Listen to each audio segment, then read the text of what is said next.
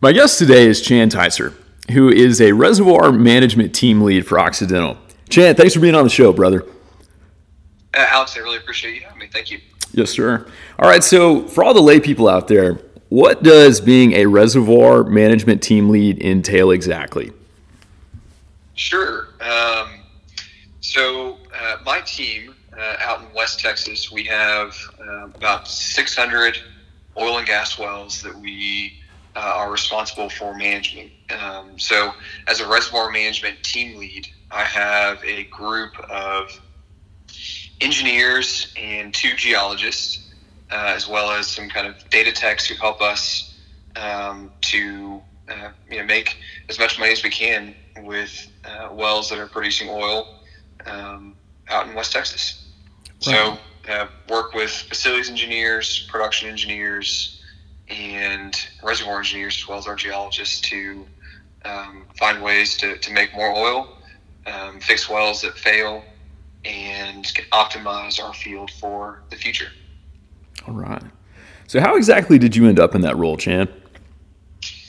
So, I joined Oxy um, after a couple of internships uh, for a full time role in July of 2012. Um, so, I, I worked uh, as a drilling engineer, um, initially uh, working on rigs for two weeks on, two weeks off. I was uh, helping to oversee our drilling operations. And then uh, I transitioned from that role to uh, working as a drilling engineer in Houston. Um, and over the next few years, I've kind of had some individual contributor roles um, within the drilling function, and then later on as a reservoir engineer. And in my last role as a reservoir engineer, I helped to uh, plan um, our 2019 uh, capital budget and all of the well locations that we were planning to drill, the facilities that we needed to build, um, and the entire effort to, to put new wells on production. Um, and, and fortunately, kind of at the end of that role, I was asked to kind of help lead uh, a different uh, reservoir management team, but uh, a similar structure to the one that I lead now, um, to execute the plan that I put together for uh, for that year. Um, and so I was able to work in that role for about a year and a half, and um, got you know a ton of great experience. It was my first formal leadership role, um, but uh, you know after after about a year and a half in that spot, um, had the opportunity to move and manage a very different asset with a different group of people that I'd never worked with, and so was happy to, to make the transition to my current spot. Awesome. So it sounds like you've got really strong technical skills, a highly technical background. Uh, what exactly, over the course of your career, your life in general, has prepared you specifically for the challenges of leadership? Uh, yeah, that's a great question. Um, so I've always been pretty strong technically. Um, you know, from elementary school all the way through college, I think the kind of the academic and technical portions of things came relatively easy for me. Um, but I think my um, ability to, to lead people really started to develop in high school. Um, you know, I, I, had a group of friends, and we uh, were interested in, in um, duck hunting and outdoor conservation, and so we started uh, a club uh, at my high school, and that was kind of my first leadership role um, that I got to take on, uh, helping you know lead that group with a few others.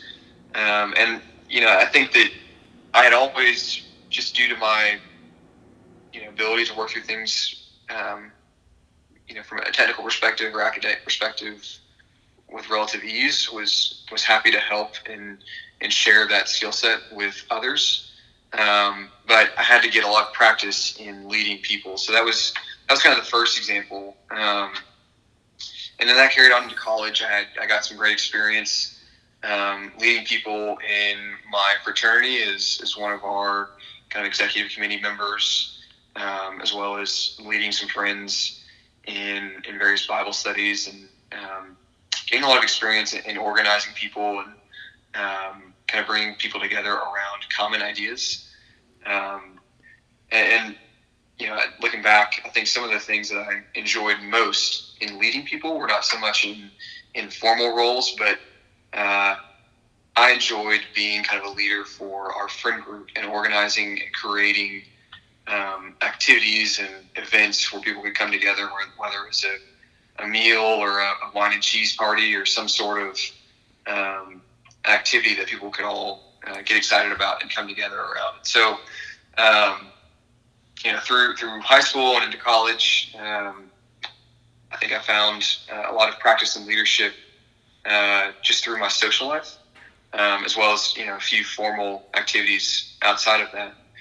Um, and then you know into my professional career um, was fortunate enough to you know have some leaders above me who saw uh, I think potential in me and asked me to kind of informally lead smaller groups of engineers uh, at Oxy on, on various projects. Um, and so I continued to get practice in uh, kind of coupling my you know ability and, and desire to connect people uh, around common ideas um, and working in you know the technical challenges that we were working through um, at the time. And so uh, I, I think those those opportunities, whether it was you know working on um, a new uh, enhanced oil recovery pilot or um, putting together kind of the capital plans that I described earlier, um, certainly helped prepare me for the formal management role that um, you know I got at the end of 2018, um, and you know continue to to serve in now at Oxy. Um, but I've had a lot of growing since then. A couple follow up questions there. One is, can you kind of compare and contrast leading in a social context with your friends as opposed to leading coworkers in a technical environment? Sure. Um, you know, so I think the, the the things that I find most similar about it, right, is people like to be excited about something. Um, so in my social life, it's either been you know gathering together to to get into a Bible study or um, organizing an event around uh, you know grilling some fajitas and, and margaritas. Um, people like to be excited about something together, and um, it, it, takes one person or you know a couple of people to um, create an idea and then share that and and execute um, on that concept. And so I think in the professional world, it's no different, right? People like to be excited about the new business plan that you're working on or um, the next well that you're going to drill um, in your field. But you know, unless somebody really latches on to that idea and takes ownership of it, there, you know, there, there won't be any progress towards making that reality happen. Um, I think the difference in the professional world is that the um, the attention to detail and the um, the relationships that you have to to work on and cultivate uh, look very differently, right? People um, in the social world are probably more willing to forgive you for things, um, for issues or mistakes that might come up, or you know, will overlook uh, an imperfectly cooked meal. Um, but in the professional world, things are taken to the next level, um, which is always a great challenge to work through. Uh, and so I think you know leading a team of people to, to execute something in the professional world, um, there's also a lot more uncertainty around what you might be doing or uh, the end goal that you're, you're trying to accomplish. Right? Things there's a lot of it's tumultuous times, whether it's you know 2020 with with COVID and, and the oil price crash crash or um, some unforeseen issue that you run into while you're drilling a well. Um, and so you have to be able to adapt and react quickly. And um, you know the the details and challenges that you encounter uh, as a team of people working on something are probably much more magnified um, than in the social world. Mm-hmm. Also, it just seems like you know, kind of looking at your story in particular, uh, the need for uh, having technical chops you know, or you're just trying to get friends together. It's like whether or not they like you, have you spent enough time around them? Do they think you're fun? Blah blah blah. But in the technical world, I imagine it's invaluable that you come to the table with this, you know, wide range of experience that you have. People look at that and like, okay, we can trust this guy. Let's follow him. Let's buy into what he's saying. Yeah, you know, so I, I think in uh, the professional world, you certainly have to have um, some sort of technical expertise and competence um, in order to lead. But one of the other you know unique aspects of working in the professional world is uh, I get to lead a team of people who are experts in their field um, that I may not know everything about, uh, or you know they've they've been working the same oil and gas asset for the past 25 years of their career, and so um, the people who I'm leading, they really are the experts, and it's it's up to me to um, to work with them to kind of come to consensus right answer as opposed to me, you know, scrutinizing their technical work. Um, because the reality is, I don't have all the technical answers. Um, I, am fortunate enough to work with a team of really uh, smart and talented people who, um, some of whom have worked in oil and gas for, for far longer than I have. So, um, reaching out and collectively gathering the right technical answer um, takes a lot of work. Uh, my technical background helps, and, and, you know, there's times that I'm able to add a unique perspective that somebody my team may not have. But um, as a as a kind of a frontline engineering manager, I do have some technical oversight, but um, a lot of it is connecting people's ideas with uh, each other, or you know, working with the various experts uh, in across Oxy to you know making sure to make sure that we're doing the right thing. Kind of seeing the big picture and being able to bring more reset, uh, more resources to the table. Exactly. Yes. Um, you know, I've the unique thing about my current role is I've, I've moved business units within Oxy, and so uh, you know I'm having to work. I get to work with a, a, very different set of people than I worked to worked with for the prior um, eight years of my career. Um, but uh, you know that's that's one of the challenges of my current spot in leadership. But the the role of or my role is still to connect people with um, people across our organization who, who can help us get to the right answer. Gotcha. So I was reading an article recently that was talking about um, workers' desire for autonomy and how workers just perform better when they have a sense of autonomy and a sense of ownership and feel like they can kind of control their own time and their own destiny. Um, how do you particularly foster that in a technical environment? Sure. So um, what, what I've tried to work with the, you know, the management above me and um, you know, within my team is setting one clear kind of expectations for where um, I view that my kind of role as, as a manager um, you know needs to have a, a say in decision making. Um, but you know beyond that, uh, I try and give my employees you know clear direction, clear guidance on here's the end goal. Um, here, here's what we're trying to accomplish. And if you're if you're able to accomplish that, you know, going down the left path or the right path, I'm okay with either, um, as long as you know the, the, end result is you know quality work and um, you know helps helps Oxy as a company. Um, so I, I, think the, the biggest way to foster that autonomy, and I agree that people do work better, um, you know, with some some sense of autonomy, is um, you know, having a, a, clear vision and direction for where your team is going, and then um, setting kind of guide rails that help people navigate when they might get to you know hard decision points of when management needs to be consulted. Um, but beyond that, letting people run free and, and, coming up with their own ideas and uh, their own ways of, of executing the plan. Mm-hmm. Okay. okay, so stepping into your current role, uh, it seems like the role that you had previously, you know, worked really closely with the type of role you're in now, and so you had a pretty good idea what you were getting yourself into. Uh, what is something that surprised you about this role, particularly about like a soft skill that you needed to cultivate or end up regularly employing that you didn't necessarily foresee? Sure. Um, so in my in my previous role, um, you know, is it just a different team dynamic than the one that I'm working in now, uh, mostly revolving around autonomy. Um, I think that uh, the business unit that I moved to had kind of very clear, rigid structure of how things worked, um, and as a result, the kind of the frontline engineers were able to, to work well, um, uh, you know, on their own, um, which you know, I think has functioned well. The the challenge came up that as things were dramatically changing in 2020 with um, the drop in oil prices from uh, the pandemic, we were really having to, to refigure out how to do all of our work processes. And so, um, you know, it, it, took a lot of, of work to kind of engage the team uh, in moving away a little bit from the, the autonomous work.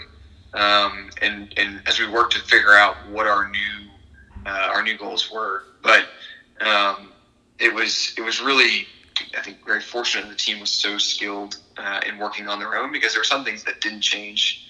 Um, and so, in, in my role as a manager, I was able to focus more on things that were new and, and different.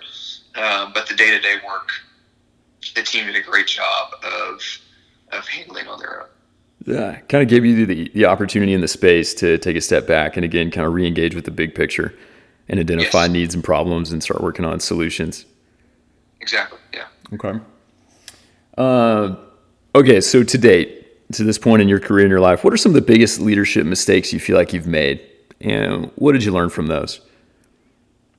Sure. Um, you know, so I, I, look back to my to my first leadership role, um, and there were a few things that I, I, I you know, would do differently. Um, but you know, in, in, my previous roles, right, I've been a very strong kind of individual contributor.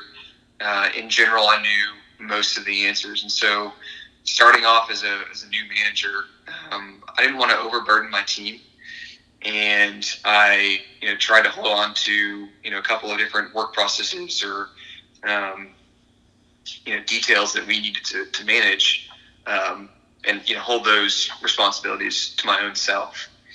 And uh, you know, there's a lot going on. I was um, you know working as a new manager. We were um, we were very active. We were spending about a billion dollars in, in one year um, as a very small team and uh, I was also getting my MBA at the same time. And so uh, there are a few things that got overlooked. Um, and looking back, and what I've tried to change in my management style is really engaging the team to take responsibility over everything, right? So that not one person really is truly responsible for anything, and people are able to step in um, and identify issues or mistakes um, or opportunities um, without you know one person you know kind of holding all the cards. Uh, in their hand.